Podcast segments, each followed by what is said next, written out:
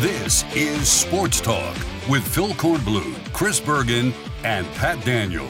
Sports Talk is heard across the state on radio affiliates of the Sports Talk Media Network and is streaming live on sportstalksc.com as well as Twitter, Facebook, and YouTube. The South Carolina Education Lottery lucky number to call in is 888 898 2525. That's 888 898 2525. Now, here are Phil, Chris, and Pat with tonight's edition of Sports Talk.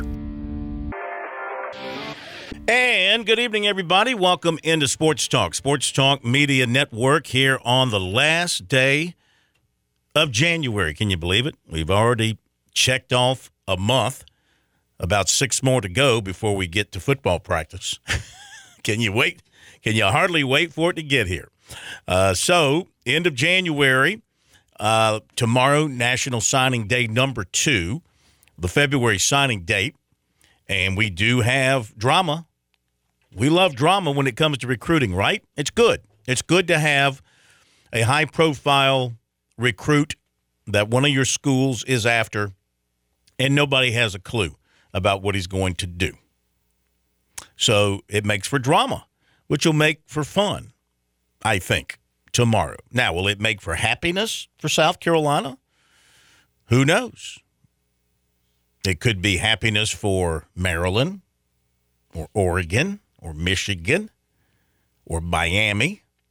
South Carolina with Nick Harbor, they've done everything they could possibly do. They've made the phone calls, they've made the visits. He's made the visits. I would probably guess that he's visited South Carolina and has had visits from the South Carolina staff as much as from them as anybody. Maryland, of course, being right down the road from him, probably he's visited there just off the cuff more than anywhere else since it's so close. But South Carolina has recruited him hard the last two years. He's made the visits. Shane Beamer and Sterling Lucas, uh, they have uh, carried the bulk of the recruiting work with him.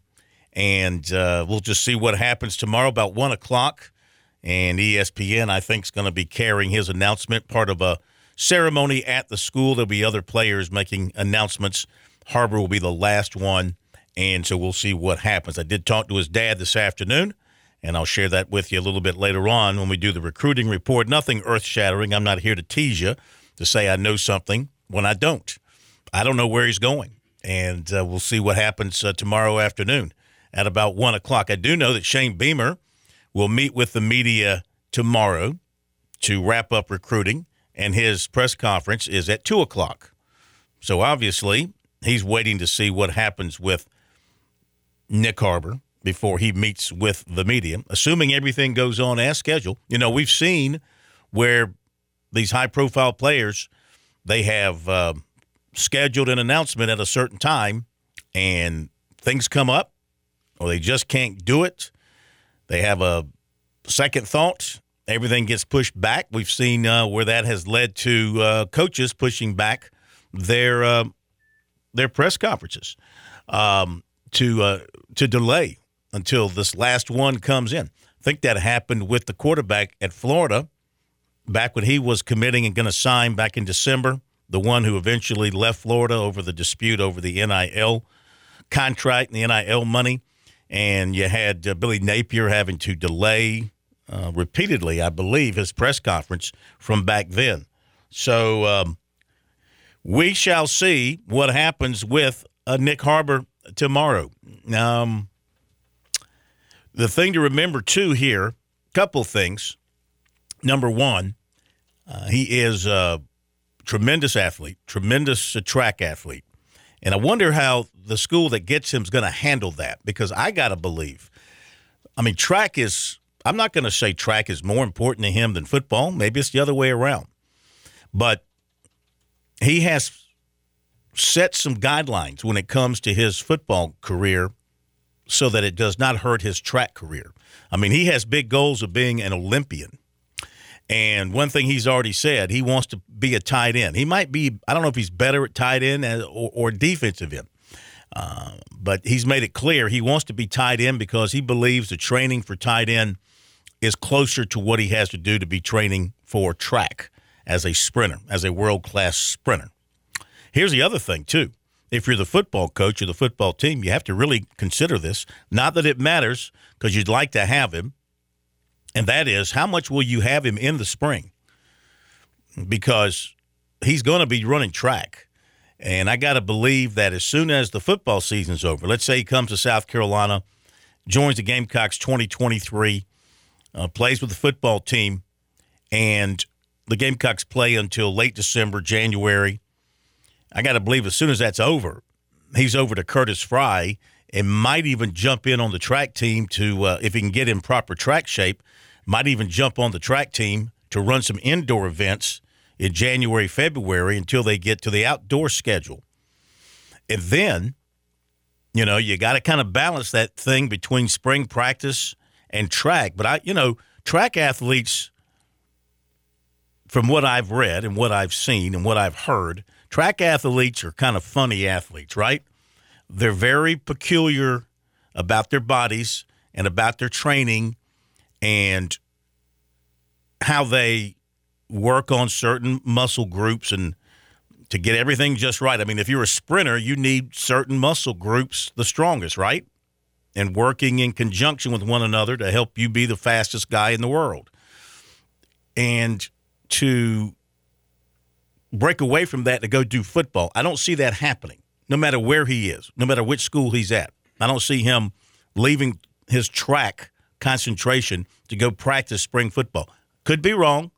I'm just throwing that out there as something that whoever gets him, I'm sure that's come up in their conversations. I got to believe it has. You know, what's going to happen in the spring when I want to run track? Now, if you are the head football coach and you say, you know what, when football's over, you're all track, and you come back to us in um, whenever track season's over. In the case of the NCAA championships, if he's that good, NCAA championships are the the last thing uh, no, I guess the College World Series is the last thing. One of the last things competed every year in June. Uh, and of course, typically, well, they're held different places. A lot of times at Oregon. I think sometimes they're held at Arkansas. Sometimes I think at LSU. Um, but I think last year they were at the University of Oregon. So he's going to miss, I would imagine, that being the case. Just speaking out loud, I would think he would he would miss spring practice, which makes you wonder, you know, how's he going to develop as a football player missing all that time? Maybe he doesn't need it. You know, maybe he's one of those naturals. Maybe he won't need it. Did Jadeveon Clowney need spring practice? You know, did um, did uh, I'm just trying to think off the top of my head. Well, does, it, does any great player really need spring practice individually? Maybe just to work with the team. You know, being a receiver, working with the quarterback, you want every practice that you can get, timing wise, and that sort of thing. But anyway, I'm just these are things I'm thinking about out loud when it comes to this. So uh, we'll find out tomorrow. I, you know, I think it's great, Pat, to have a, a high profile guy like this at one of the schools has been recruiting, and he's taking it right to the uh, the very end before he lets everybody know what he's going to do. You're exactly right, and I know there's no there's no moral victories in sports. But I got to tell you, regardless of this young man's decision tomorrow, just looking at the colleges that he's choosing between, South Carolina is competing with Under Armour, Maryland, Oregon, Nike, uh, Michigan, Alabama, plenty of other powerhouse blue, uh, just historical football programs, and then also, of course, good track programs. The fact that they're able, in, in the today's age of NIL, the fact that they're able to compete head to head with these guys already speaks volumes about where Coach Beamer has this program, at least in my eyes. And and I think it would be great to see him here, be another big name to come into the, into the fold with the Gamecocks. And now, Phil, a question for you. Mm-hmm. As you were talking there about how schools tend to, or programs balance players who want to do track and field and football, three names immediately jumped out to me two Tigers and then one a little further away. Mm-hmm. Jacoby Ford was a two time All American uh, track star at Clemson. CJ Spiller was a three time All American in track at Clemson. Robert Griffin III was an All American as a true freshman at Baylor, but then he never ran track again after that people were talking about him potentially qualifying for the Olympics when he was only a freshman in college at Baylor. I don't recall, and I'm wondering if you know, how did those programs deal with that? Like specifically Clemson in state, how did they deal with a Jacoby Ford, a CJ Spiller? That's a good question. I'd have to go back and look. Now, I will say, I can't speak for them. Did either one of those have Olympic aspirations? I mean, they were good. They were all Americans. Um, but did they aspire to go to the Olympics like this young man? This this is the main thing for him is being a world champion in the sprints. That's a great question and a worthwhile distinction that we should make. I do not know the answer to that. The only of those three that I know for sure had Olympic aspirations was Robert Griffin III. He still sometimes jokes about it on broadcasts and brags about his speed even after all his injuries. I'm not sure regarding Jacoby Ford or CJ Spiller. Okay, well, we look forward to that tomorrow, and uh, Shane Beamer will talk to the media tomorrow. Also, tomorrow, uh, Dabo Swinney will talk to the media. He has nothing new to report from a recruiting standpoint on their 23 class. Everything is everything's in as far as they're concerned. They've taken care of business and got their guys uh, committed and or signed. And so, but he will be unveiling his maybe his most significant recruit of the all season. Garrett Riley will talk to the media for the first time. What are you expecting to hear? What would you, if you're a Clemson fan, what would you like to hear from Garrett Riley? Pat, what do you expect Garrett Riley to share tomorrow? Do you think he'll go deep into his uh, offensive X's and O's? Obviously, he'll talk about how excited he is to be at Clemson, how much he admires Dabo Swinney, you know, what a tradition they have.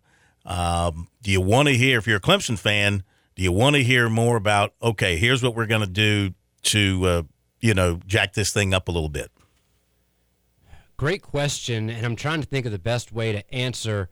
I would think first and foremost, he's going to clarify for a lot of people out there that this is not just an air raid offense, that he does run the ball quite a bit, as TCU showed this season. Uh, he also showed that previously at SMU and at East Carolina before that.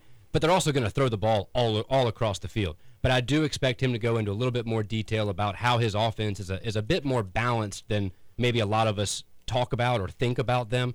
Uh, I also expect him to go into detail or at least be asked about how he will develop Cade Klubnik and just maybe what is his touch? What is it that between he and his brother, they both seem to have this magical touch with quarterbacks, turning guys into Heisman candidates? And will, because you got to think, Clemson fans have that immediate expectation. I mean, every Clemson fan that I know that I've spoken to about it, that's one of the first things they say is, oh my God, is Clemson going to finally get a Heisman trophy? What is he going to do with Cade Klubnik? And I think that is a is a big question and something that I think he will go into detail is just how he and Cade Klubnik are already starting to form a bond and a relationship and where they expect to take that next season. Okay, uh, we have got basketball tonight too. We've got South Carolina and Clemson, both of them in action tonight. The Gamecocks are at home against Mississippi State. Both teams are one and seven in the SEC. You know, the bottom four teams. I was looking at this because I'm trying to make plans. Bottom four teams in the league, they get to play in the play-in games on Wednesday in Nashville. This could be a preview because these are two of the four bottom feeders in the SEC right now. Though Mississippi State's 13 and 8, the Gamecocks are 8 and 13, and again both are 1 and 7 in the SEC. They're going to tip off about 6:30 over at the Colonial Life Arena. We have our man Chris Deering on the scene, so he'll be reporting for us on the Gamecocks and the Bulldogs. This should be a uh, a fairly competitive game, I would say. Both teams are averaging right around 64, 65 points per game. One of the big differences is the Gamecocks are giving up 73 points a game. Mississippi State's only giving up 59 points per game. So they can clamp down on you on defense. Neither team shoots it well. Um, the Gamecocks, this is not good. Opponents are shooting 47% against against the Gamecocks. So uh, they're not shooting it well. They're not stopping the other team from shooting it well. Uh, neither team shoots the three well. Mississippi State's 28% from behind the line. Uh, you want to see some clanging free throws? The Gamecocks are shooting 65%. Mississippi State is shooting 62% from the line. Uh, look for a lot of bricks being laid tonight over the Colonial Life Arena, but that should make for a competitive game. You know, it might be 50 something, 60 something uh, to each uh, each way. You know, something in the 60s each way, and you'll have a, an exciting finish and see if the Gamecocks can pull off a W. Meantime, Clemson is up at Boston College. The Tigers 18 and 4. That's right, I said it. 18 and 4. 10 and 1 in the ACC. I mean, every ACC win takes them where they've never been before at this stage of an ACC season on the road, but this is, of course, very winnable. If you can win at Florida State, then you can certainly win at Boston College. BC is 10 and 12 and 4 and 7. Tigers are expected to once again be without Brevin Galloway. He of the, um, uh, well, how do we describe that? Um, he of the, don't, uh, let's be good here. Uh, he of the uh, sensitive area issue. The, very, the very unfortunate issue that gives me the heebie-jeebies just thinking about. Yeah, that issue right there, and uh, I would imagine that he'll be back uh, soon. But they uh, they they somehow managed to overcome his absence and win a close one at Florida State after blowing a, big early lead. And as you might imagine, Boston College is uh, is struggling. Like I mentioned, they are uh, ten and 12, 4 and seven and uh, they've lost uh, four games at home. So it's, it's not like you can't beat them at home. And they've lost um, five of their last seven, including uh, they were beaten at Virginia 76 57. Uh, they did get wins over Notre Dame and Louisville back to back, but they're two of the worst teams in the league. Before that, four straight losses Duke, Miami, Wake Forest, and North Carolina. Uh, good teams for the most part. So this one should be one that Clemson can handle if they continue to play uh, their style of basketball. So we got all that going on, and your phone calls coming up after the break. 888-898-2525. That is the South Carolina Education Lottery lucky number. To get into us here on Sports Talk, since 2002, more than $4.2 billion in lottery proceeds have been used to fund scholarships and grants for South Carolina students. To learn more about the lottery's impact, go to sceducationlottery.com slash education wins. Remember, playing for fun is a win for education. We'll get to your phone calls after the break. hope, life, and the Great Palmetto. What do these things have in common? Scholarship dollars. The SC Hope, the Life, and the Palmetto Fellow Scholarships are funded by the lottery players of this great state. And after 20 years, you've invested over $7 billion in education. $7 billion. Impressive. The South Carolina Education Lottery. When you play, we all win. Show your team pride wherever you go with Founders Federal Credit Union's collegiate debit cards. Get your University of South Carolina and Clemson University debit cards at any Founders office or by calling 1 800 845 1614. Plus, our debit cards are digital wallet ready, so you can pay however you please. Not a member? Visit relaxjoinfounders.com or one of our 37 convenient locations to see if you qualify for membership. Terms and conditions apply. Founders Federal Credit Union is federally insured by NCUA. When your day calls for some winning, why not watch your favorite football team at Dave & Buster's? We've got massive HD TVs and hundreds of the hottest new games. Sip from our chef-crafted cocktail menu with exclusive drinks such as the strawberry watermelon margarita or dangerous waters. Cheer on the team with cantina nachos or wings featuring one of our 12 wing flavors. When your day calls for some winning, it's time for Dave & Buster's, where you can watch the games and play the games. Locations in Greenville, Columbia, and Myrtle Beach.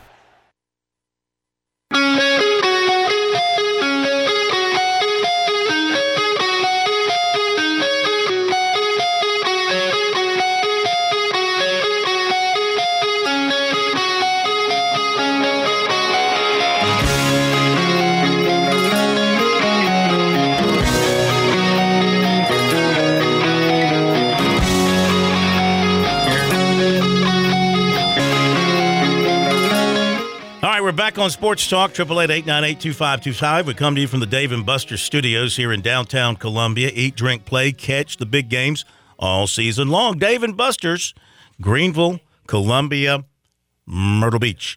You know, Dave and Buster's, don't forget, great place to eat. The food is terrific, great place to lounge, great place to go have some fun, and you can get it all done. Dave and Buster's, Greenville, Columbia, Myrtle Beach. Ha! I mean, you got to laugh. What in the world is going on down in Charleston? Uh, we have been notified by uh, Bill Burr, who is an anchor reporter for Fox 24 in Charleston. He sends this to us on Twitter on our timeline that uh, Scott Eisberg from Channel 4 reporting that Steve LaPrad is returning to Fort Dorchester as the football coach. What? Steve LaPrad is returning to Fort Dorchester as the football coach. A note, it says here, is being sent to families from Trip Aldridge III, the principal. That's all we've got right now. Let me see with what Scotty's got on this story. Um, yeah, he just uh, a minute ago he sent out a copy of this letter going to the families. We can share with you that Coach Steve LaPrad has agreed to remain in the role of head football coach. Together, we're looking forward to continuing the success that defines our Patriots football program. Uh, he will support um, DD2 athletics at the district office. And uh, so he is returning as the football coach, Steve LaPrad, going back to Fort Dorchester. What a wild few weeks. This has been crazy. This has been crazy um, between that and the Berkeley situation. Also, seeing this, this is from Mark Bowman, covers uh, the Braves beat. Tom Hart remains a top finalist to replace Chip Caray in the Braves TV booth. He writes that looks like Ben Ingram will remain in his preferred role on the radio side. So Tom Hart, who's very good, in my opinion, listening to him, he's very good. Uh, maybe taking over as uh, primary TV play-by-play guy for the Braves with the Chip Caray going to the Cardinals. Okay, to your phone calls, 888-898-2525. Let's see what you've got for us tonight here on Sports Talk. Andy in Columbia up first. Welcome in. How are you? Hello there, Mr. Korn. Neither one of them are anything like a Gary Cohen who's getting ready to be inducted into the New York Met Hall of Fame this year. Your buddy. Absolutely, and well deserving. Uh, what a great story, Gary Cohen. I'm not going to spend time now talking about it, but I'll just say what a great story his career has been and uh, well deserved. He got a chance to live out his dream of being the voice of the Mets, and he took it to another level. Yes, he did. Very, very uh, well loved by the New York Met, Met fan. He's no John Sterling, but, you know, he'll do in a pinch. Yeah, okay, whatever. Um, Mr. Korn, reading your, I didn't hear everything you had at the opening on um, Nick Harbor, but reading what you have posted earlier today, mm-hmm. it almost sounds like Mr. Harbor's going to stay in Maryland because he doesn't want to be too far from Mama. Well, from the afternoon update from talking to uh, his dad, that was a a strong. Um, not going to say uh, that he was implying that. I'm not saying I was inferring that, but that was a strong point that uh, the mama is a big deal. Now, look, you know, South Carolina compared to uh, Oregon or any of the other schools outside of Maryland is the next closest. And Washington to uh, Columbia, you got direct flights, and it's not a bad drive down I 95. You can be here, and I've made it in six hours, six and a half to D.C. Good traffic it's not Maryland, okay? You know, if it's going to boil down to location and I got to see my, my son every day and all that, and he's got to come home on the weekends and all that, then they're not going to beat out Maryland for that. Maryland's the only one that can bring you that. But right. I don't know. When they say close by, I mean, maybe South Carolina's close enough to them. Now, can we have like some big dollar donor like you um, have his private jet always go up there every weekend, pick mom and daddy up, and bring them down here without a violation now with all this NIL stuff that's going on? Well, first of all, I'm neither private nor a donor, but uh, I will say I didn't bring this up earlier, but you touched on something that I mean I'm sure they've got to be aware of this. The schools do, all of them involved, uh, because a lot of the stories that I've been reading here the last 24 hours now, you, you got people reporting that, and they're saying the schools, South Carolina, Oregon, are making NIL deals. I'm sure you've read that too. And my only heads up on that is the NCAA is watching. They are watching. You may or may not know, but the NCAA sent out a memorandum to schools last week over the weekend. I saw this reported that they are enforcing their rules on NIL. Starting when? Starting have been. starting now. Starting it's it, they are they sent this memorandum out to remind the schools that they have rules in place about NIL and they are and will enforce them. Hang on a second. I'll pick up on this after the break. We'll be back in a moment.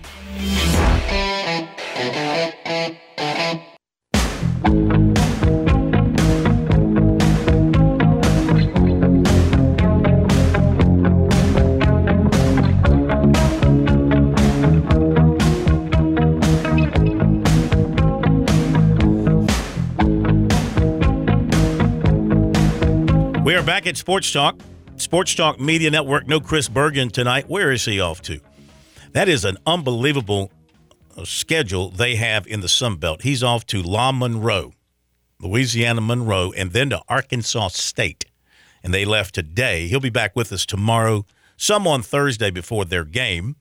Uh, Pat Daniels here. I'm here, and we're at the Dave and Buster Studios in downtown Columbia. 888-898-2525 is our phone number. Update a couple things. You know, I haven't mentioned, shame on me, shame on me. I have not mentioned our poll question of the week to this point. Clemson is 10 and 1 in the ACC with 9 games left including home with Miami and at North Carolina and Virginia. How many ACC games do you project for the Tigers to win by the end of the regular season? The choices are 17 to 19, 14 to 16, or 11 to 13. 68.1% say the Tigers will finish with 14 to 16 ACC wins. 18.8% say 17 to 19 and 13.2% say 11 to 13. You got a chance to vote on that on our Twitter at Sports Talk SC or on our website sportstalksc.com. Couple of other things I want to mention and then we'll get back to your phone calls. And how about this? We're talking about NIL. Oh, got to touch on that. Alabama today announced a new agreement with our old friends at Learfield. Thank you, Learfield.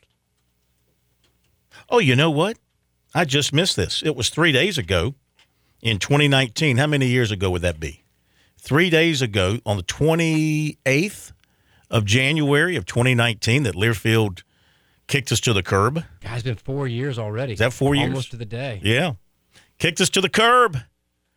They could, could they could they could knock us down, but they couldn't knock us out. So we're still here. But anyway, uh, apparently Learfield is getting into the NIL business with their schools. So a highlight of the new agreement with Learfield is a first of its kind dedicated NIL hub called the Advantage Center, which will serve as the epicenter of support for NIL endeavors for the more than 600 Crimson Tide student athletes. Yeah, I'm totally lost. I'm totally lost on the extravagance that schools feel the need at which to promote NIL opportunities. See, my understanding when all this came down was simply you're at a school, they connect you with business people, and you make a deal, and they've got people in the department to make sure that the contract is all good and everything's like it's supposed to be. And you make your appearances, you do the commercials for them, you do the social media stuff for them, and you get paid. So I think once again in college athletics, we're seeing where the Joneses have to outdo the Smiths and vice versa, and one's got to outdo the other, just like back in the crazy days of building uh, athletic dorms when one had to have a better one than the other, had to show the athletes, oh, well, looky here, look what we've got in our dorm.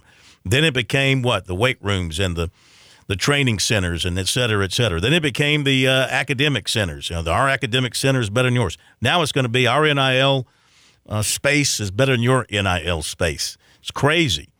Uh, but yeah, Alabama announced that today. And that takes me back, and Andy's back with us. So, Andy, I'll finish up with you and go to, uh, oh, let me mention this too. Perry Woolbright leaving Lexington High School to become the new head coach at Clover High School. So, going back to what the NCAA has said in its uh, memorandum to the schools, and Andy, you're back with us, and we'll continue with calls 888 898 2525. So, what they've said in that memorandum is there are rules in place, and we are going to enforce them. And part of what they said in the memorandum from the story that I read is you, as a school, your coaches, your representatives, you cannot discuss, you cannot discuss with a prospective athlete money. You cannot discuss deals. You cannot say if you come here, you're going to get this. You also, according to the, this memorandum, you cannot discuss with your current players, any of them who might be thinking about going into the portal, John, or leaving for a professional league. You can't try to entice them to stay by saying, well, we'll give you this.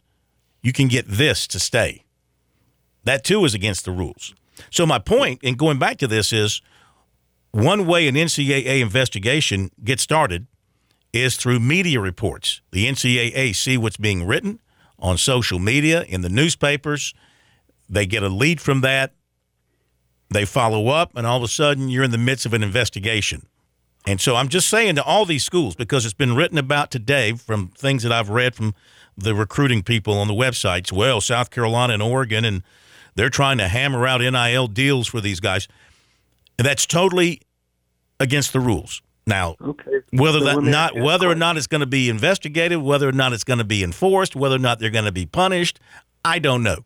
I'm just saying the NCAA says we have rules and we're going to enforce it. Now you say Okay. So what about Dumbo Fisher from last year? all of them. I mean, I don't know if it goes I back mean, to last year, but I would mean, think- you've got if they're going to do it, if they're going to do it, then you've got classic cases that are out there. You've got Texas, you've got Miami, you've got BYU. All have had uh, public reporting of deals being promised to players for coming to their school. So yeah, if the NCAA is actually serious about what they're talking about, then you should sue. You should yeah, Miami. You should see very soon investigations breaking out at all those schools.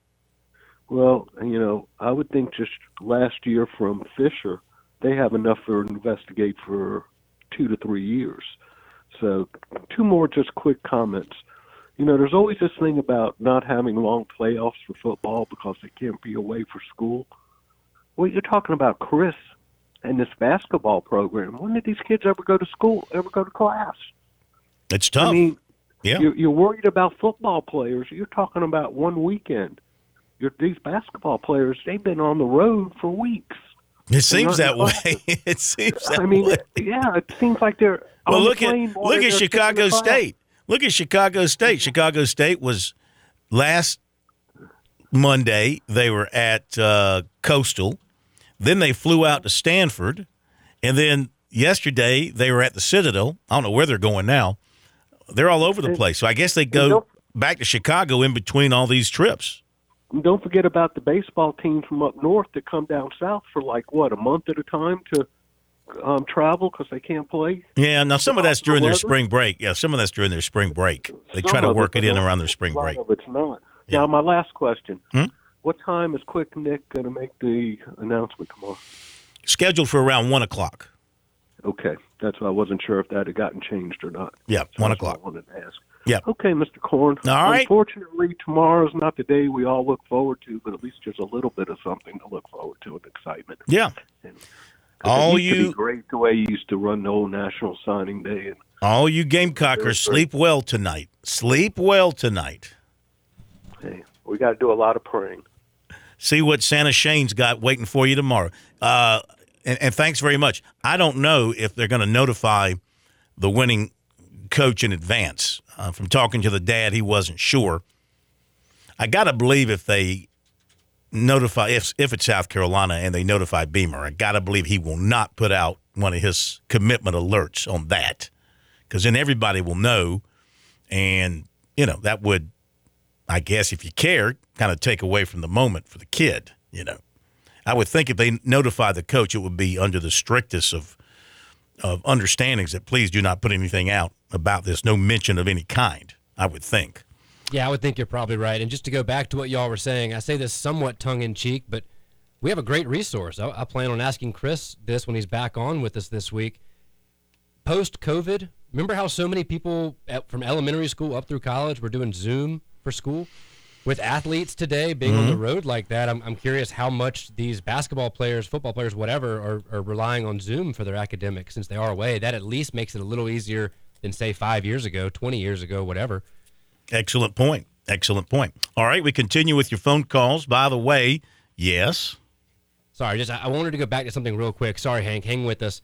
Uh, when you were talking about NIL and about Alabama, I think you'll like this. I don't believe we have mentioned this, but did you see what Nick Saban happened to say the other night at the Alabama Football Coaches Association regarding two players? Uh, Didn't he say something about he quit recruiting a couple of guys because they brought up the NIL stuff? So he was asked about basically paying players now and, and what part he or how he likes it, what he thinks about it. And he, he kind of laughed and said that he had no problems letting a top recruit and one of his own current players go recently after they asked for over a million dollars combined from the school. Uh, he said this in Montgomery, Alabama. This is actually back on Thursday night uh, when he was asked about this. First, he said, quote, someone with one of the best corners in the nation in high school came to me and asked if we'd pay them $800,000 for the player to sign here. I told him he can find another place to play. I'm not paying a kid a bunch of NIL money before he earns it. He then added, uh, let's see, that he had lost at least 10 players, including a starter, to the portal already, and a number of those decisions were because of NIL. He said, quote, one of them wanted $500,000 and for us to get his girlfriend into law school at Alabama and pay for it. I immediately showed him the door. Mm. I just thought you might like that because we've all been kind of wondering at what point do coaches just start to say no, go exactly. elsewhere. Well, he can do that. Sure, right. How many coaches can do that? He can do that. Name me. Can you count on one hand the number of coaches who can do that, who have the the backbone to do that, who um, can go get somebody else, probably just as good as who they showed the door to. You know, but there aren't many who can do that or will do that. I would imagine. Okay, now and Hank, you blame uh, you blame uh, Pat there for taking up all your time. Gamecocks are up 13 to 11 uh, with 11:38 to play in the first half, shooting 42 percent and being led by Jacobi Wright, who all of a sudden starting to find the range. He's got five, and Meechie's got four, and uh, GG Jackson 0 for 2 so far. He has not scored. Uh, Hank, what you got tonight? Oh Lord. Uh, I tell you, uh, Corn, um, I think you'll get more coaches to do it than you think would happen. Because I think what's going to happen is you got to think about these these players that some of these players are making these demands. If you're going to a new school, how many schools going how many new schools going to try to get your your your girlfriend into their law school and all that until they see you produce? and obviously, NFL, NIL was supposed to be something that you could work with players after they got to the campus. Correct so I think it's gotten I think it's gotten so toxic with these wild stories that a number of these coaches have started saying, "Well, I'd rather see what I'm gonna have and know what I'm gonna have, rather than deal with um, some of these predominant." It's kind of like in basketball. Some of these teams that grabbed everything out of the portal and put them together uh, realized that a lot of these um, attitudes uh, for some of these big time players just didn't work well together and so so eventually you you realize it's not going to be a, a big deal. But Corn, hmm. I wanted to, I I really wanted to call comment about the track.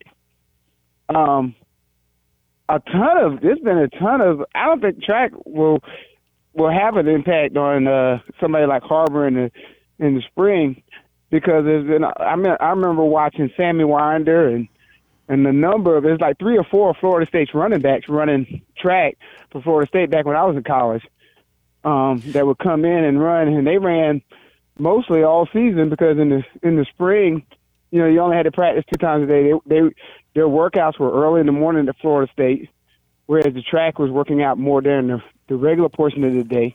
Well, the only thing I would say about that, season. the only thing I would say about that, and I don't, I know who you're talking about. Um, I don't think those guys had aspirations for the Olympic team, and like this kid does. I mean, this kid you know, track well, to you him. Got, you got track to him is is I think.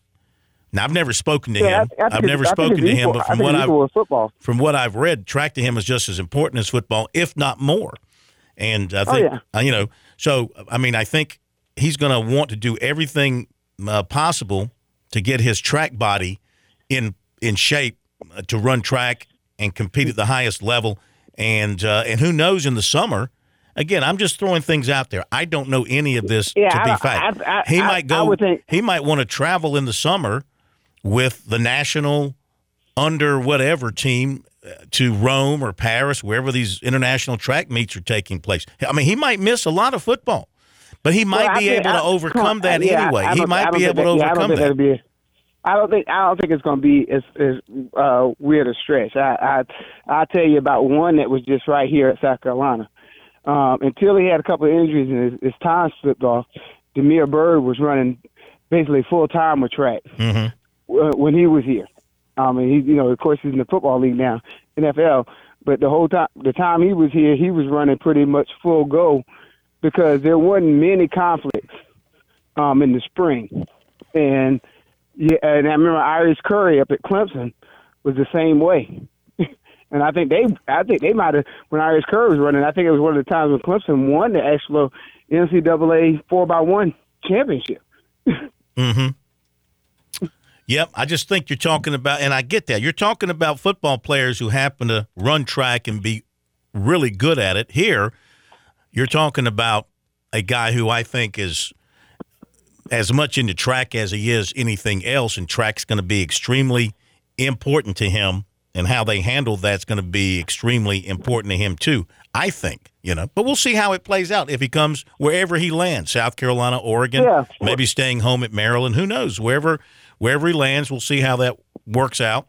I'm just saying, if he comes to South Carolina, that could be something that just is going to have to be. Um, You just you work with it. Work I with, you yeah. work with it. yeah. If you look, if you think about it, go back to go back to one of the the a couple. You know, we- we know Sheldon Brown played a lot with Ray Tanner's team um, when he was here. But go back to the biggest infamous two sport thing.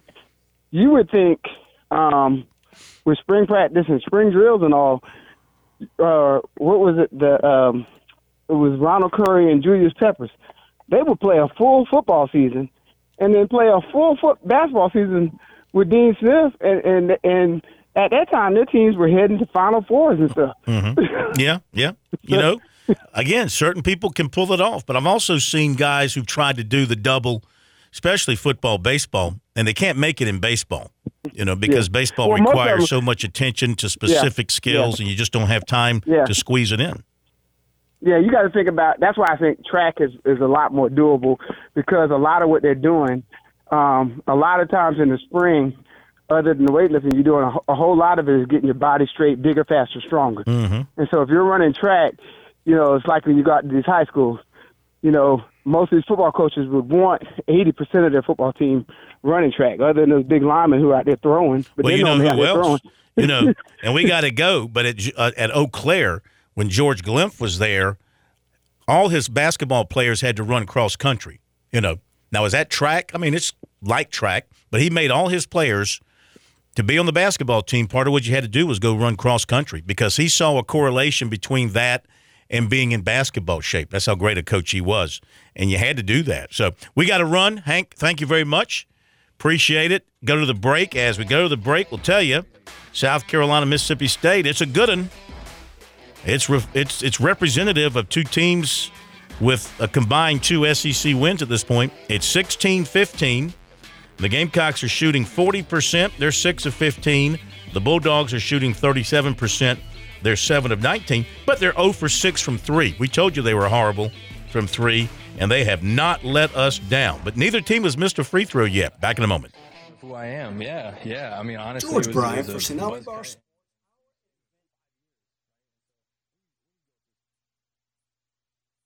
George Bryan for Tsunami Bar Sports, our inventor, David Abernathy, has always said Tsunami Bar technology allows us to take the training to the grass. Now I know through my sport of golf that natural agility can be converted to athletic ability. And why is this, Tsunami Robbie? transferring the training to the grass. This may be the most undervalued characteristic of the Tsunami flexible bar technology. The Tsunami bar action loads and unloads at the concentric and eccentric transition points. This is what we call reversal forces, and the Tsunami bar is the only bar and training device that I know of that can train these reversal forces adequately at speed. Hey, this is Phil Kornblut. The Tsunami Bar is a terrific training device, whether you're working on your fitness or your golf game. It's convenient, it's easy to use, and you won't feel beat up afterwards. Be sure to click on the digital ad on sportstalksc.com and get 5% off any order using promo code BBB5. Don't wait, order today. Touchstone Energy cooperative members save more, more on electricity, and members save more on insurance, groceries, healthcare, restaurants, travel, concerts, and sporting events through Co op Connections. Touchstone Energy is an alliance of the member owned electric cooperatives, and as a member, the power is yours. Experience the power of co op membership with Touchstone Energy and find out how much you can save on electricity and a whole lot more at touchstoneenergy.com.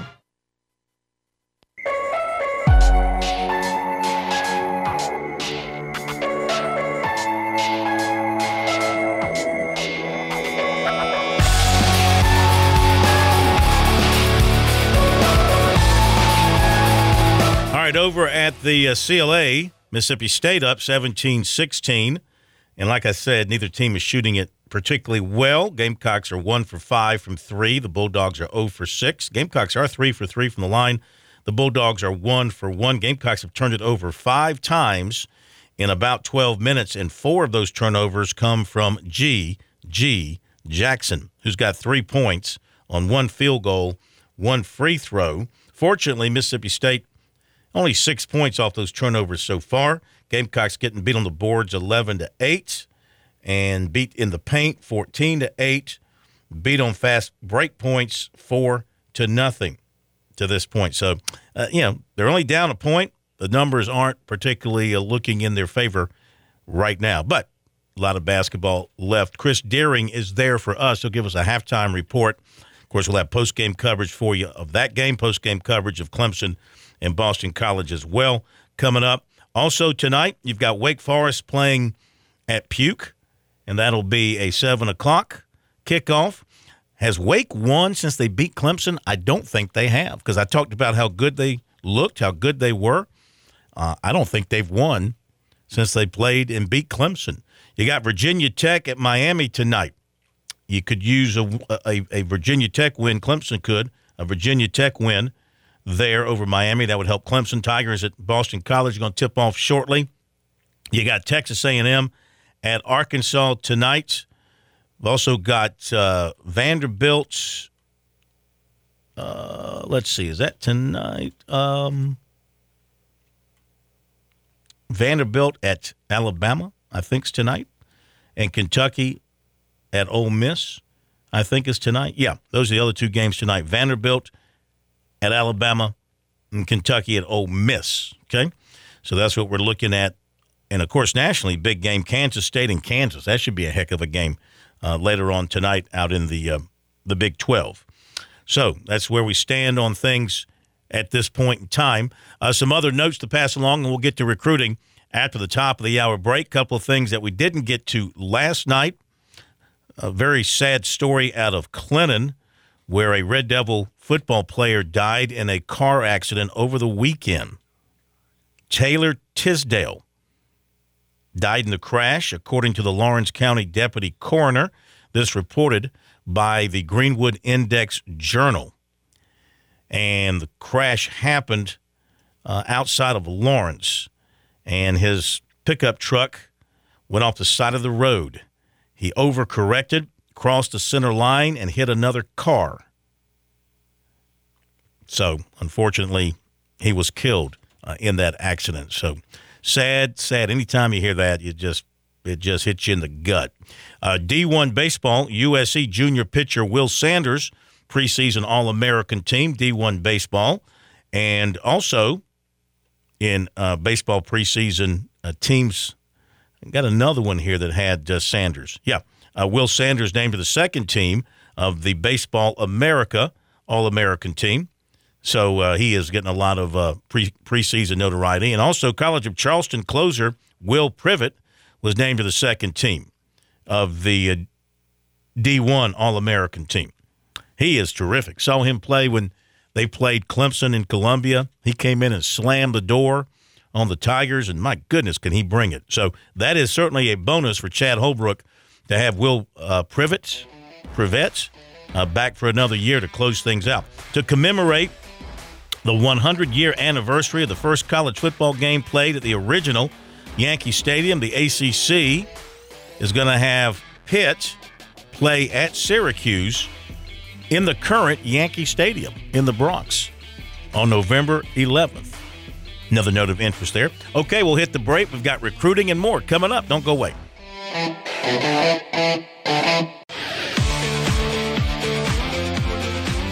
Welcome back to Sports Talk on the Sports Talk Media Network.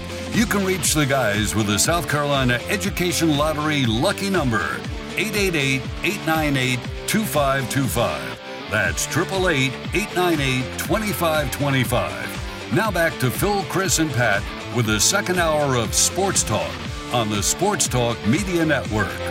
Okay, we're back. Sports Talk, Sports Talk Media Network on a Tuesday night. Phil Kornblut and Pat Daniel from the Dave and Buster Studios right here in Columbia.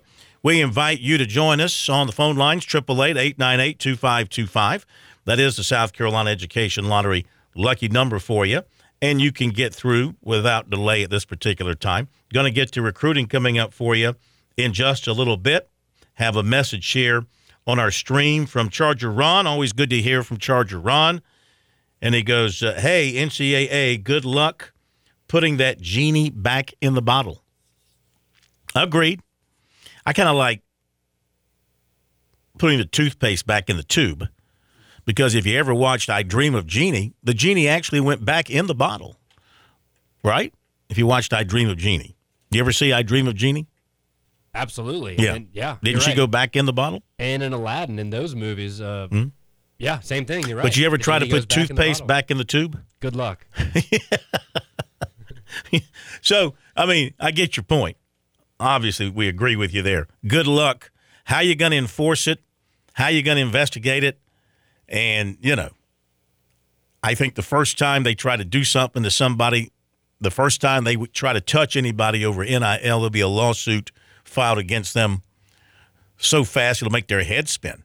You know, it just will because, I mean, right now you got the you got the Supreme Court on your side saying you cannot get in the way of these guys making money off their uh, NIL. Now, you are a part of an organization, the NCAA, and it does have its rules and it does have its enforcement division.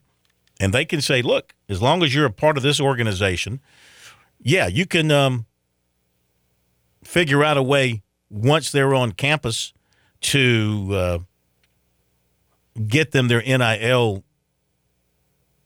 whatever their bounty is going to be. But prior to, in the recruiting process, you can't do it. Now, would that stand up against any sort of um, court action? I don't know. Does that count as interfering with them getting their money? I don't know. I mean, in the case of Nick Harbor, he himself today announced an NIL deal with Champs, I guess Champs Sporting Goods. Is that what it was? Champs Sports? He announced that himself on Instagram. Instagram. Now, he's still in high school, but in the state of or in the district of Washington, D.C., he's free to do that. There's no laws saying a high school kid can't go and make money off of the NIL. So he's announced that today. Did he put that together himself? Uh, I understand that they do have uh, somebody involved there in their circle who is like an agent who they've been using to um, get advice from, and maybe he's the go between. Maybe now, what's the deal here? Is this like when you're trying to hire a head coach, but you never talk to the candidates directly? You talk to their representatives and you talk to their agents. And in that way, if you don't get the guy that you want, even though you talk to the agent and he relayed the information, but you never talked to him, you've got plausible deniability. Hey, we never talked to him. How many times have you heard AD say that? We hired the only coach we talked to directly. And they do that all the time. Now, maybe that's come into play here. If you're not talking to the kid and you're not talking directly to the family, but you're talking to some kind of a representative and saying, okay, if he comes here, we can get him this and we can get him that. You just relay that to the family. You know, is that a uh, is that an out in that particular case? I don't know. We'll see what happens in this situation. 229 to go in the half. Mississippi State leading the Gamecocks. It's a thriller, 25-22. And the Gamecocks are shooting 36%, Mississippi State 42%. And Mississippi State's 0 for 6. Beyond the arc, the Gamecocks are 3 of 10. They've missed their last four, two of their last 10, a 221 scoring drought. The Gamecocks are now three of five at the line. Mississippi State's three of three. Turnover wise, the Gamecocks have six in the half, and they've committed six fouls. Mississippi State's got five turnovers in the half. G.G. Jackson has four of the Gamecocks turnovers in eight minutes. He's got four turnovers. He's got three points. He's one of four from the floor. Meechie Johnson leads the Gamecocks with seven. He's got a turnover, but he's got two fouls already. He's got two fouls. He's got to be careful. He leads the Gamecocks. Hayden Brown's got five points, and Jacobi Wright's got five points. And leading all scorers is Shakeel Moore of Mississippi State. He's hit four or five shots. He's got nine points total so far. And Phil, uh, looks like Josh Gray has two fouls now as well. But Lamont Paris is making some interesting uh, defensive changes here. Remember, he, he has spoken to us in detail about his preference is to play man all the time. But we're seeing specifically Hayden Brown, just the poor guy's overmatched every game. I mean, most notably when he was having to guard Castleton with Florida, he's he's struggling to stay in games and not foul out. And I've been wondering for weeks at what point we may see more of a zone being run on the defensive end. They tried running a one-three-one against uh, a bit against Florida, but it didn't look very fluid out there. I don't know if that's because they don't use it that often or what, but Florida kind of picked it apart. Well, right now they're running it pretty daggone well against Mississippi State, and it's in particularly frustrating uh, their star player Tolu Smith, who averages 15 points a game. He hasn't really done a whole lot. He he does have four points, but he's having to use an awful lot of energy to find gaps in that zone, and uh, and he's, he's struggling. So they, they, the defensive strategy does seem to at least be working so far. All right, 27 25, 141 to go in the opening half. Let me uh, pass along a few other notes. We'll get to recruiting coming up here in just a couple of minutes. Did not get to the uh, net rankings last night going into this week. Clemson, highest in the state in net ranking with 58. College of Charleston, 61. Furman, 98. Wofford 213, Coastal Carolina 259, Winthrop 262, Charleston Southern 269, South Carolina 272. I don't recall ever seeing the Gamecocks that low in the net. And behind, sorry, Barclay Radebaugh, but behind Charleston Southern and some of these others, uh, never thought I would see that, but that's where it is. Upstate is at 289. Citadel's at 306, Presbyterians at 347, and State, South Carolina State's at 349. Charleston Southern announced its football schedule the other day. They'll open up on August 31st, which is a Thursday at home against North Greenville. So that's at least, boy, what a weekend of football we're going to have Labor Day weekend because that's at least two games in the state on Thursday. I think Furman has a Thursday night game, and now Choso has a Thursday night game. Then their traditional second week game at Clemson as they head to uh, the Valley. Then they host William and Mary. Then they go to Western Carolina. Then they host Kennesaw State, followed by an off week, followed by Lindenwood. Then a visit to UT Martin, home to Bryant, home to Tennessee State, at Robert Morris, and at Gardner Webb, the slate for their new coaching staff. I think I've covered. That's everything I got that uh, I know about at this particular time.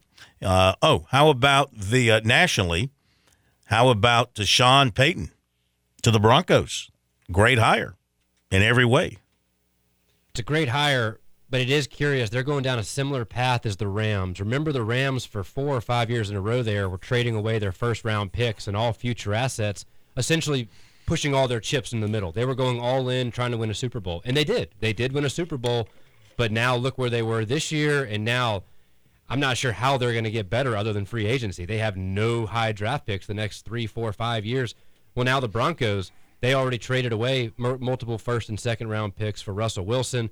Now they just traded away another first round pick that they'd gotten this year in a trade with, I believe, the 49ers, maybe. But they traded away uh, Bradley Chubb, former NC State player, away somewhere, got a first round pick back. Now that's gone. They have a lot of talent on offense. They have a lot of talent on defense, but it's a bit head scratching for what you're going to do a couple of years from now. And you see where the uh, Texans hired DeMeco Ryans, the coordinator from defensive coordinator from the 49ers, and his defense was outstanding. But uh, they need offense, don't they? At Texas, the Texans, the Houston Texans, they were awful on offense. Of course, I guess they can use help everywhere, but he certainly built a great defense there with the uh, 49ers. We'll see who he brings in to run his offense and see if they can get the offense going. Um, got a no-name quarterback. Who was the quarterback there? They've gone so far down the list. Who was the quarterback with the Texans? Can you name him off the top of your head? Without looking him up. Yeah, I'm just trying to remember his first name. Last name is Mills. I think it's Jay Mills. no, I, I, don't remember his first name, but it's uh, something something Mills. Yeah. I just remember he has a really really long neck. People call him a giraffe. But anyways, um, while we're on the subject of the Texans, and I hope this comes across correctly. Apologies if it doesn't, because I mean this sincerely. Uh-huh. I really hope the Texans are not just messing around for the third year in a row. The the disrespect they've shown to African American coaches the last few years, hiring David Culley for a year just to come in and tank and then get blamed and get fired. Then bringing in Lovie Smith, who came in and they brought him in for a year, essentially just to tank again. And then he, God forbid, went out there and actually won the last game of the year. His Mhm. players wanted to send, send him out on a winning note, and he got fired for it. Mhm. And so I hope now going for a third consecutive minority hire, which respect to them, I hope that they're doing this correctly and not just trying to use the system because they do receive some form of uh, compensation as a quote unquote reward for minority hires.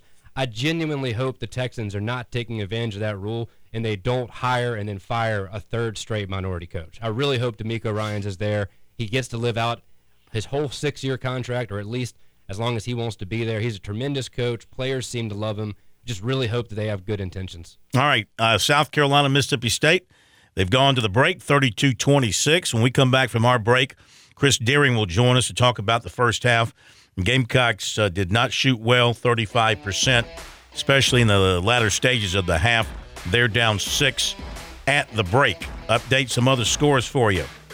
Virginia Tech and Miami, 16 16. Virginia Tech, Miami, obviously in the first half. And we've also got uh, Duke on top of Wake, 10 to 5. Arkansas 10 7 over A&M. And Clemson, oh, yeah, Clemson out to an 8 2 lead on Boston College. Back in a moment.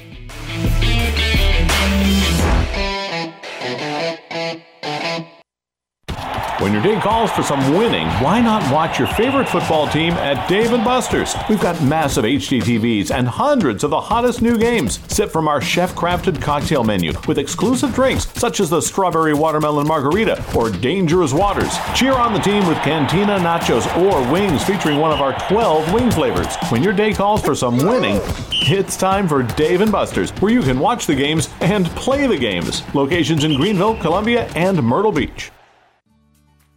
Major Billy Downer here from the Department of Natural Resources, and DNR is excited to announce the implementation of Go Outdoors SC, a new online licensing and boat titling system that you can access right from your phone. Through this new system, customers can purchase their hunting and fishing licenses, renew their boats, apply for lottery hunt opportunities, and complete electronic harvest reporting requirements. For more information, visit Go Outdoors SC at your local app store. Life. It has its ups and downs. Sometimes it's little things like hitting every red light or dropping your cell phone. Maybe it's the bills, rent, or pressure at work. But when it comes to the South Carolina Education Lottery, you should never feel like playing will solve everything. The lottery is a game, it's played for fun. So set a dollar amount. Expect not to win and make sure responsibilities, family, friends, and work come first. Visit playresponsiblysc.com.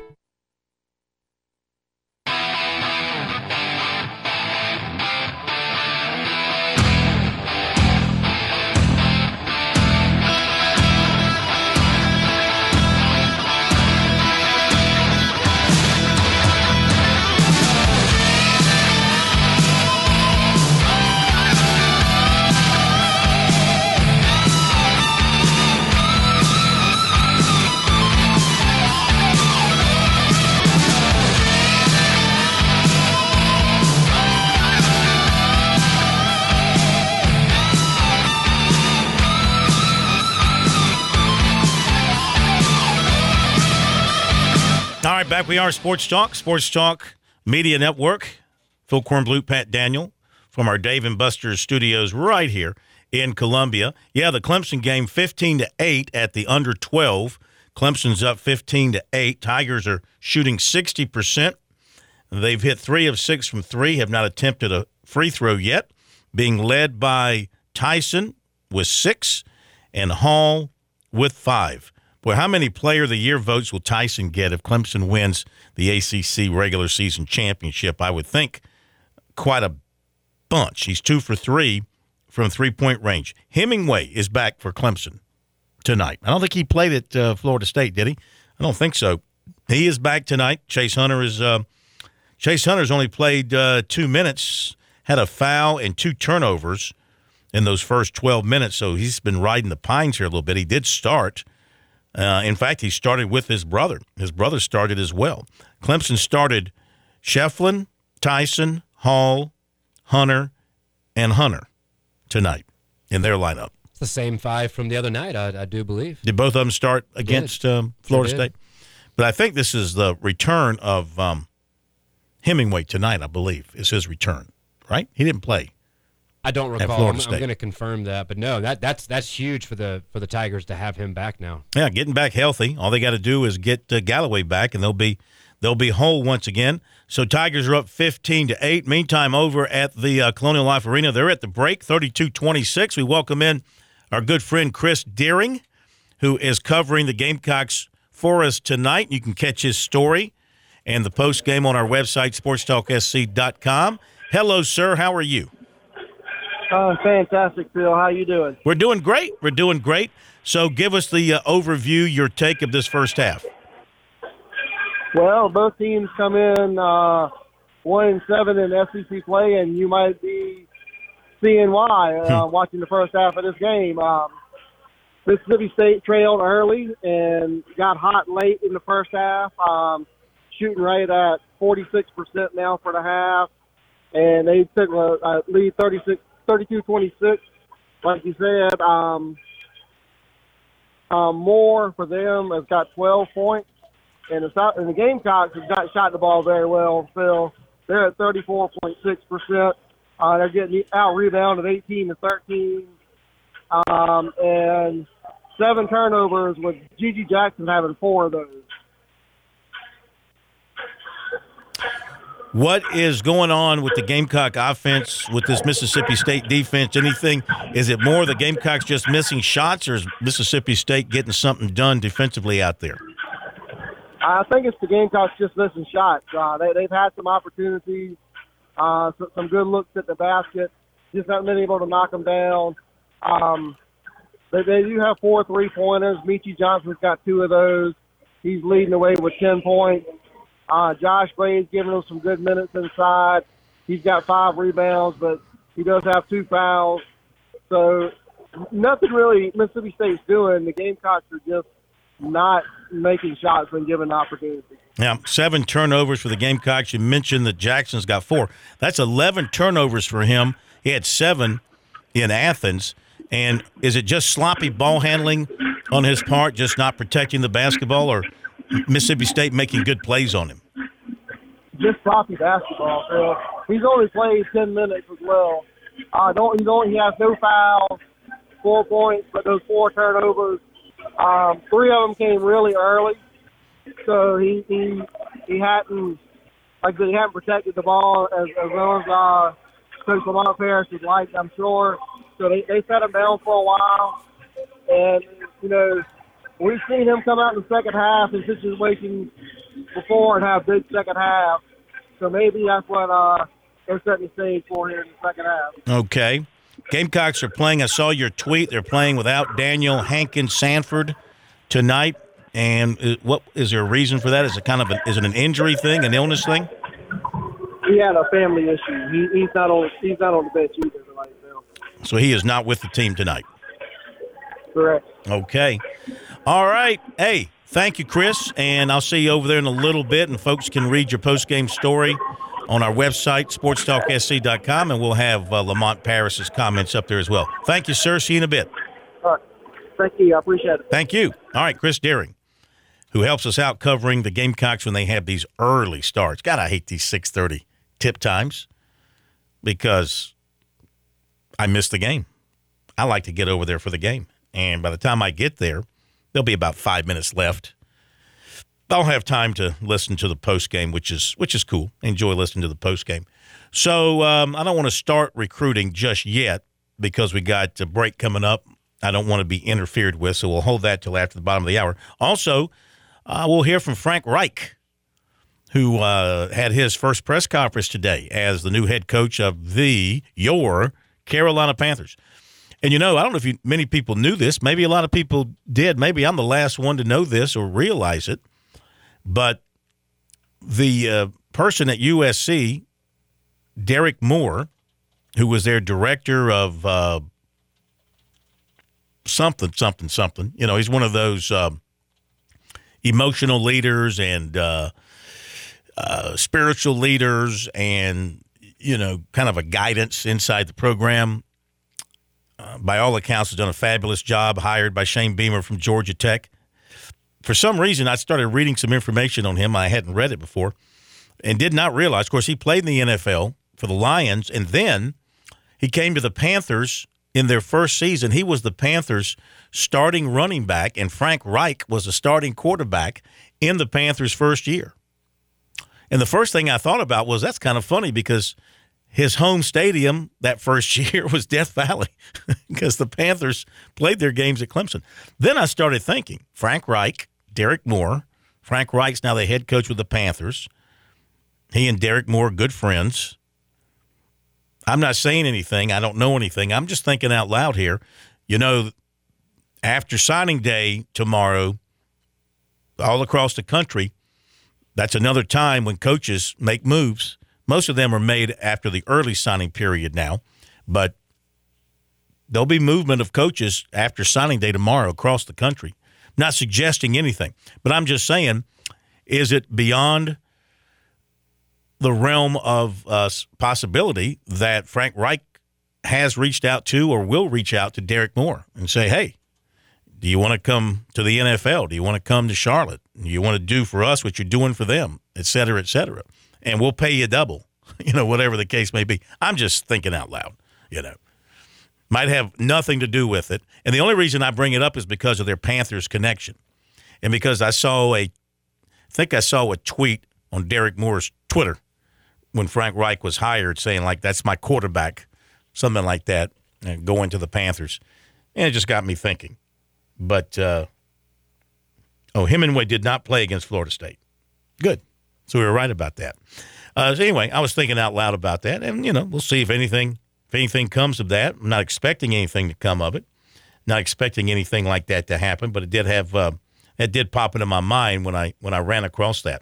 So we update the other college basketball that's happening besides the South Carolina game. Take another look here at Clemson and Boston College. 21 16 Tigers, 6.38 to go in the opening half. They have cooled off one of their last seven, so they're down to 44%. Uh, Tyson is leading the way for the Tigers. He's got eight. PJ Hall's got five points and three rebounds. And um, Tigers are three of nine from uh, three point range thus far, up 21 16 on Boston College. So, once again, just like they did at Florida State, they got off to a really good start at Florida State, uh, let that lead slip away, and found themselves in a real dogfight uh, in the second half. And they've gotten off to a, a decent start here at the Conte Forum up at Boston College. That's a unique situation they have at Boston College. You know, Boston College is a small private school that is built in a neighborhood. And they have their stadium, their football stadium, which is, I think it seats about 38,000 or so. And then connected to that is the Conte Forum, which is their basketball facility. It's also their hockey facility and their weight training facility. And they might have their locker rooms and stuff in there. It's right there next to the football stadium, all kind of just tucked in there behind the school in this neighborhood. It's such a a neighbor a neighborly neighborhood.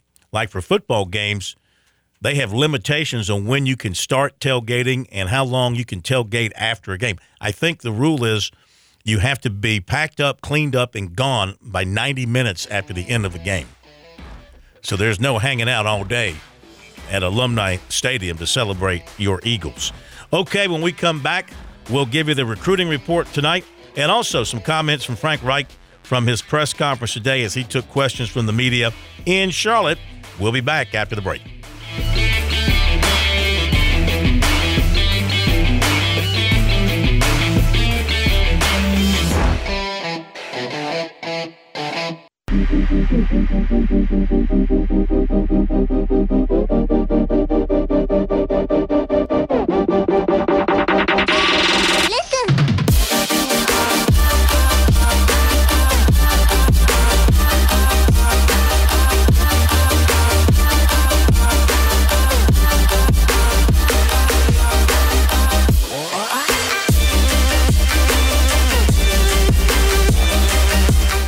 Update on the basketball. Mississippi State on a surge up 38 26. The, uh, nah, you can't be a media timeout at 1755. Why are they listing this as a media timeout? First media timeout's not till 16 and under. Um, and the Gamecocks haven't scored in the first two minutes because they had 26 at the break, outscored 6 nothing, 38 26 and it says media timeout. Can't be a media timeout. Phil, I'm sorry to Gamecock fans out there. I inadvertently jinxed y'all. I was I was giving credit to Lamont Paris and that one three one defense. Hmm. Ever since I mentioned that, Mississippi State's on a 17 to four run. E. Sorry about that. And Boston College has surged ahead of Clemson now 24 23. 224 to go in the half, and Clemson has called a timeout. So here comes BC up 24 23 on Clemson now. Gamecocks down 38 26 to Mississippi State.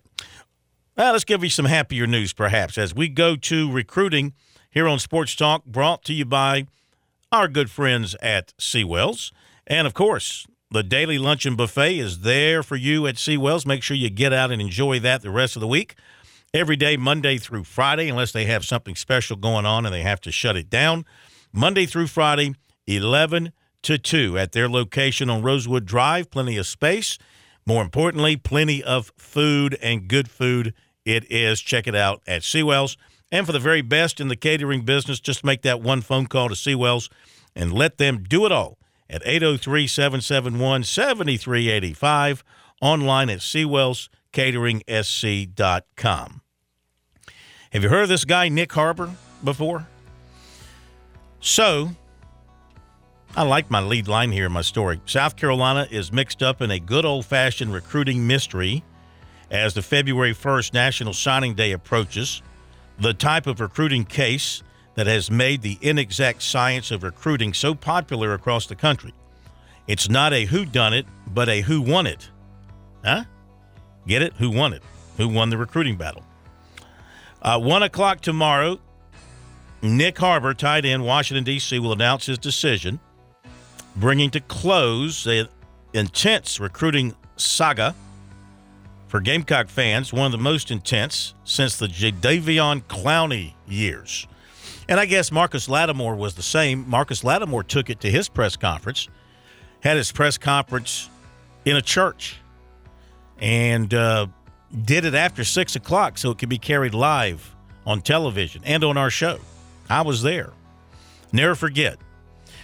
He's standing there, and all of a sudden, Stephen Davis comes walking out. And I thought to myself, he's going to Auburn. Why else would Stephen Davis be there? I didn't know that he was a close mentor to Lattimore at the time. And at first, he pulled out an Auburn hat. And then he put on that Gamecock hat, and the place went crazy. Anyway, the family of Harbor met last night discussing their options USC, Oregon, Maryland, Michigan, and Miami. They had hoped to make a decision last night. According to his dad talking to us this afternoon, he said, quote, he's not there. He's almost there, but not there. He's just like, I just need to sleep on this, and I'll get with you guys today when I get back from school. I said, okay, you're under no pressure. Just let us know what's up. It was just getting too much for him, too much. This is according to Azuka Harbor. Now, Mr. Harbor tells us one of the major factors remaining in his son's mind is where can he go and be in the best place for his mother. Quote, at the end of the day, all the schools checked out. Now, you going to be able to leave your mama alone? That's his problem now. What do I do with my mother, not his father? The two of them are very close to each other. Like last night, she had to calm him down. Take your time and go to sleep. There's no need for you going through this all night. Mr. Harbor continued, It's going to boil down to where he's going to fit comfortable at, where his mother is going to get there, and stuff like that. I think that's what it's going to boil down to, Mr. Harbor said. He also said they heard from coaches from all the staffs Monday night, including USC defensive ends coach Sterling Lucas. Quote, he was checking in and seeing if there is any blank space that he did not fill out. We talked to him a little bit, and he came back to us with what we asked him to explain. He explained that to us, and we're okay. End quote. So they're going to reconvene tonight and not only decide on the school, but also decide how they will present the decision on ESPN. Mr. Harbor said, quote, I'm shaking, he said with a laugh. I think that's something we have to decide tonight we're going to do.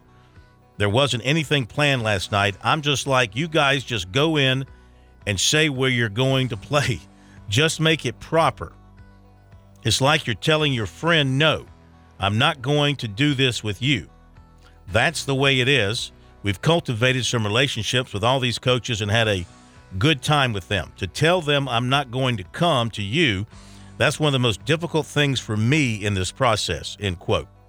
And he said he's not sure if his son will inform the winning school prior to making his announcement. Pat, I know you're uneducated on this, but what's your best bet? If you had to uh, lay a bet down, what would you say? Bill, don't get upset. I was building the commercial break and do not who you're know who you're referencing. Harbor. I think he's coming to South Carolina. Okay. I really do. Look, he's not going to hear this. He doesn't care what I say, but Mama's going to love you no matter what. I hope he goes and chases greatness wherever he thinks that's best. And if he thinks that he has a better chance, whether it's at South Carolina, Oregon, or somewhere further than home than Maryland, because it doesn't particularly sound like he wants to go there other than to be close to, to his mom, go chase greatness, young man. Words of wisdom. That's right. Uh, Blake Franks, Greenville High offensive guard. Visits are over for him. Now he's facing his toughest decision of his young life Clemson and USC. Who will it be? You know, months ago, common thought was Franks was a Tiger lock. Not anymore. The Gamecocks have given him plenty to think about in comparison to the Tigers. Clemson had a chance to put their stamp on this recruiting battle Saturday when Franks made another visit for the Tigers' junior day. They had the chance to end this thing, as they have done with so many top recruits over the years, but they didn't.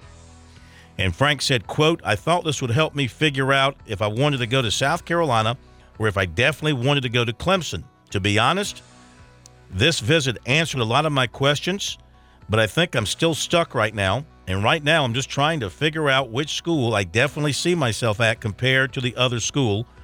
I've gotten answers from each place, Clemson or South Carolina. I really don't know which one is right for me right now, but I definitely want to keep talking to the coaches to see if I can actually make a good decision. End of his quote. On his visit to Clemson this past Saturday, he had conversations with Dabo Swinney and Thomas Austin. Of course, he's talked to them many times before. But what he really took away from it, he said, was the Paul journey. And he said, student wise, he feels like he could really be developed at Clemson. He thought their presentation was amazing. And he also got to hear from players and find out what why they made their decision to go to Clemson. And he said that helped him to see a little more from the Clemson side. He just said it's a hard decision. I haven't made the decision yet on where I'm going to go, to be honest. Then he went to Auburn on Sunday, but that was just more of a courtesy visit. The offensive line coach at Auburn came from Ole Miss, and he had offered him at Ole Miss. He did talk to USC's Derrick Moore once he got back from Auburn. Moore is the Gamecocks executive director of character and player development. And uh, he said he's also heard from USC committed prospects and Clemson committed prospects. And he said one thing that's important to him is to uh, talk to people who are committed to South Carolina and talk to people who are committed to Clemson and hear from them and see if those are players that he feels like he has the same vibe with, if he feels comfortable being around them pretty much 24 7. He says he's still hoping to get it done later this month, February, but if it drags on longer, it'll drag on longer, he said. He had considered February 7th, his mother's birthday, for a commitment announcement. May not be able to get it done by then, but hopefully for him, he's hoping to get it uh, done by the latter part of February at the latest. All right, so uh, tomorrow you got you got the Harbor kid and uh, you got Zay Hardy signing tomorrow at a Macon, Georgia. As we talked about last night, his coach had told us did not look like it would be South Carolina, most likely junior college for him, unless there's some other opportunity for him to go to and sign with. And let's see what else we've got for you here that may you may or may not have heard. USC offered 2025 quarterback AJ Brand of Irmo and 26 defensive back Samari Matthews of Cornelius, North Carolina. And let's see what else. Um, Clemson offered linebacker Drew Woodaz of Tampa, defensive end Darian Mayo of Olney, Maryland.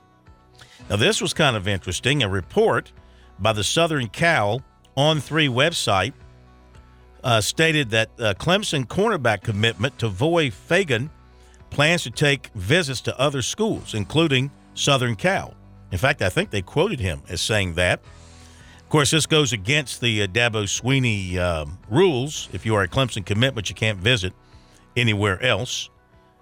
And so we'll see if that plays out into anything at this particular time. This is the second time there have been reports about Fagan doing something with somebody else. The other time was Florida State about going down and taking a visit there, and that was uh, shut down before it happened. So if this is happening, it'll probably get shut down before it happens, I would say. West Florence running back Darren Lloyd committed to Coastal Carolina. Aiken receiver Braylon Staley was offered by Georgia. And Blythewood tight end Anthony Thurman committed to the Citadel, as did River Bluff defensive back Cooper Johns. And Shelby, North Carolina defensive end Devonye Pettis. Barnwell running back Tyler Smith committed to South Carolina State. West Florence safety Kelvin Hunter was offered by Liberty. Wofford added transfer defensive backs Jihad Scales from Old Dominion and Maximus Pulley from Western Kentucky, linebacker Rafael Szymanski from Houston, and offensive lineman Cameron Jackson from Louisiana. And Furman added grad transfer defensive lineman Sirod Cook from Wingate. Uh, baseball 2026 shortstop States Farr of Spartanburg committed to USC. Uh, back to football, Seneca offensive and defensive lineman Cam Johnson committed to Charleston Southern. Clemson target linebacker Sammy Brown was offered by Florida State. And in basketball, USC target Oku Federico from Finland offered by Syracuse and Pitt. His brother plays at Pitt. And his teammate, Morris Ugasuk, was offered by Pitt. I mean, I don't know. Ugusik? Maybe that sounds better. Ugusik was offered by Pitt. And he has taken, by the way, official visits to Duquesne and Oklahoma State, as has Morris. Morris U. That's how we'll refer to him.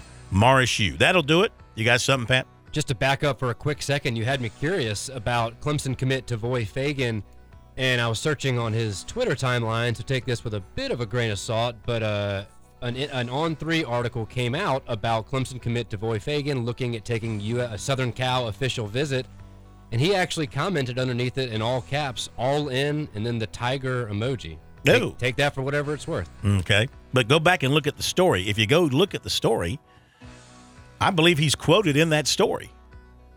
The Southern Cal story that the guy wrote, I think. You know, I'll go back and look at that in a second. Yeah, it's got a paywall. I'm unable to see it. Well, I can see it. So we'll hit the break here on Sports Talk, come back and give you some Frank Reich. Mississippi State expanding its lead, 48 34 on the Gamecocks. They've hit five of their last seven, and they're shooting 55% in the second half. The Gamecocks are three of 10 from the floor in the second half, but two of those are three pointers, or two of two there. Meechie Johnson warming up. He's got 13 points, including three threes for the Gamecocks. And Clemson trailing BC 30 23.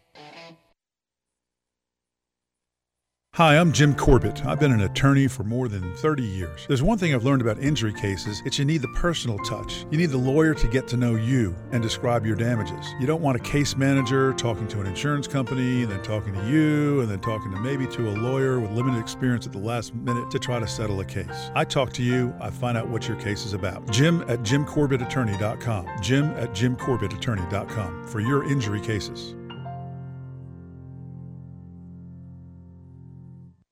Touchstone Energy cooperative members save more, more on electricity, and members save more on insurance, groceries, healthcare, restaurants, travel, concerts, and sporting events through Co op Connections.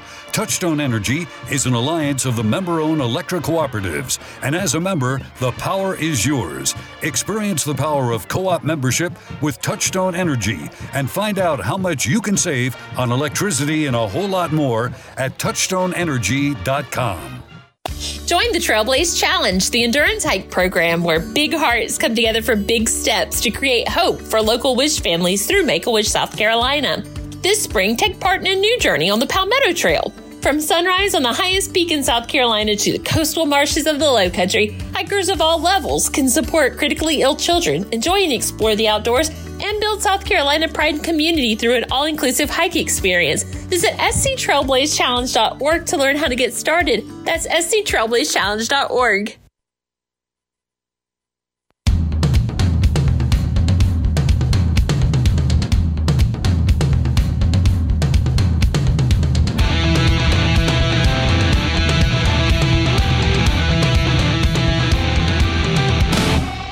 Yeah, I've looked up this story. It's on the website We Are SC. It should be We Are SC number two because you're number two, because South Carolina would be the number one SC in origination, chronologically speaking. But this guy, Scott Schrader, wrote the story. He quotes the kid in here as saying, quote, I'm looking at taking an official visit there, end quote, said Fagan when asked if he'd visit. Southern Cal this offseason. So I don't know when he was interviewed. The story was written yesterday. So whatever. He's not going to visit Southern Cal. He's probably not going to visit anybody else. And I'm sure that Dabo Swinney and his people will get it uh, shut down so it won't uh, it won't develop into anything more. Okay, uh, quick update: 48-38. Four turnovers by Mississippi State. Gamecocks are back to within 10. Clemson down at the half, 30 to 23. The Tigers shoot 38% to 45%. After their good start, they have um, they have gone kind of cold. Tyson leads the Tigers with eight. Zackery has 13 for Boston College. And yeah, Clemson had a, a 10, had an 11 point lead. They went from 11 up to 7 down in the last 10 minutes of the half. So by my count, that's an 18 point turnaround. Tigers went without, uh, let's see, they were up 19 to 8, and it went from that. So they were outscored 22 to 4 over the last 10 minutes of the first half. So that's why they are down 30 to 23. Here is Frank Reich, brand new football coach with your Carolina Panthers. He was in Charlotte today at Bank of America Stadium where he met with the media there in Charlotte and he took questions from the media. And so we'll bring you a few minutes of that, get some idea of what he's thinking about, what he plans to do with this Panthers offense, uh, what he plans to do with this Panthers team overall. I always liked Frank Reich. I liked him as a player, liked him as a coach there with the Colts. And uh, he was a good coach when he had a guy named Andrew Luck, right? When he had Andrew Luck, he was a good coach. Funny how that changes when you don't have good players. All right, here he is. I wonder if you know you could talk about the roster that you you're inheriting here, and, and as you're going through the uh, interview process, what were your thoughts on the roster? Where do you feel like it needs to get better? What, what do you see as, as some of the strong suits? I think the defense has been obviously a real strong suit, been top top level defense. but we're always looking to get better. To be honest, here's what a top here's what a top five defense gives you an opportunity to do. Top 10 defense is going to give you a chance in every game, but a top five defense is what really can elevate you um, as a team. That you can not only be in every game, but you can find a way to win every game when you've got a top five defense. So we understand we're in a league that is, uh, you know, offensively driven in many ways, but kind of the secret sauce is create and build upon the momentum that we have here, the players, the roster that we have here on defense. Get the right coaches so we have the right scheme that accentuate their gifts. I'm not going to go through player by player. Scott and I have sat down, started to talk about that. There's still a whole lot more study that needs to go, but obviously that stands out. And then, offense, and then offensively, was really encouraged as I watched kind of the second half of the season and dig into the tape a little bit. There's so much to build on. The offensive line, the running game. Um, you know, we got receivers that can get vertical down the field. The run, you know, the running backs were strong. Foreman had looked strong at the end of the year. That's going to be really important for us to get the ball vertically down the field, continue to build this roster so that we improve in all three phases, which of course also brings you to special teams, which were top ranked special teams. Uh, you know, this past year, and we, we look forward. That's that's an essential part of a championship caliber football team. Hey Frank, it's Joe Person with the Athletic. Good to see you. Um, two questions: Will you call the offensive plays? And then, secondly, did your experience in Indianapolis will that make you more likely or more convicted to do the draft and develop route at quarterback? As far as calling plays, um, I'm going to wait to see that we get the offensive staff together. Obviously, I've always enjoyed doing that. Felt like I've had a good bit of success doing that, um, and enjoy doing that. Um, it feels to me there's a little bit of a trend going away from that. I, I want to re- continue to re-examine that, and it just depends on how the staff comes together and the coordinator thing. I'm excited about the prospects of some of the guys um, that are out there um, that could be our offensive coordinator. So I'll wait to make the final decision on that. And part B of that question was. Yeah. You got to have stability at quarterback. You, you, you know, you want to have stability at quarterback. So um, the good thing that I've learned in my past experience here, uh, in the past experience in a few years, is we've learned how to adapt to different styles of quarterbacks, but that's not the ideal situation. Right, so we, Mr. Tepper, Scott, myself, have to commit to what's our blueprint, where, how are we going to maintain stability at quarterback, make a plan, and then execute that plan. Frank, uh, over to your left, Scott Fowler. How hey, are you? Hey, Scott. Glad to see you again. Welcome back. Yes, sir. I wonder two things. One, if you could give us a couple of the specific 1995 memories you have from here. And then, secondly, if you wouldn't mind evaluating a little more specifically the quarterbacks currently on this roster. Yeah, the memories from that first season, of course, we didn't play here. We played in Clemson. So, one of the memories is the bus rides. Um, you know, it's the camaraderie of the players, right? Your teammates. You know, we're on these long, you know, we got home games that we're busing to that are, you know, several hours away, and then traffic coming out of Clemson is, you know, always a little bit slow, even with an escort. Um, but those are great memories. Those are great memories.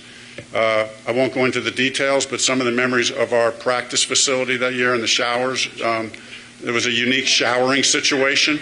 I'll just put it that way. Um, that was a unique memory. And, you know, the touchdown pass to my friend Pete Metzelaars, of course, first touchdown in, in Panthers history. You know, I don't have, to, you know, as a career backup quarterback, I don't have too many highlights, but, uh, you know, to have the first touchdown pass in the team's history is pretty special. Um, you know, and then that first game in Atlanta, you know, we're playing our very first game in team history in Atlanta with, you know, thinking, you know, you're even going to have a chance, and we take the game to overtime, and we ended up losing in overtime, but I'll never forget that first game. All right, Frank Reich. That's right. Played that first season at Clemson through the first touchdown pass for the Panthers, and now he is back to try to rebuild this team and see if he can make them into a Super Bowl contender. Got a lot of work to do. Got to figure out the quarterback situation and a whole bunch else there in Charlotte. Okay, final update. Mississippi State up on the Gamecocks at the under 8, 50 to 42. Gamecocks coming back a little bit, trying to uh, catch up. Boston College leading Clemson 30 23 at the half. Duke over Wake Forest at the half, 41 34. Miami leads Virginia Tech at the half, 45 44. You've got uh, Arkansas at the half, leading A&M 42-34. Okay, catch our post-game coverage of the Gamecocks and Tigers games at sportstalksc.com later tonight. Thank you, Pat. Thank you, everybody, for being with us. Signing day tomorrow. We'll see what it brings. Have a good one.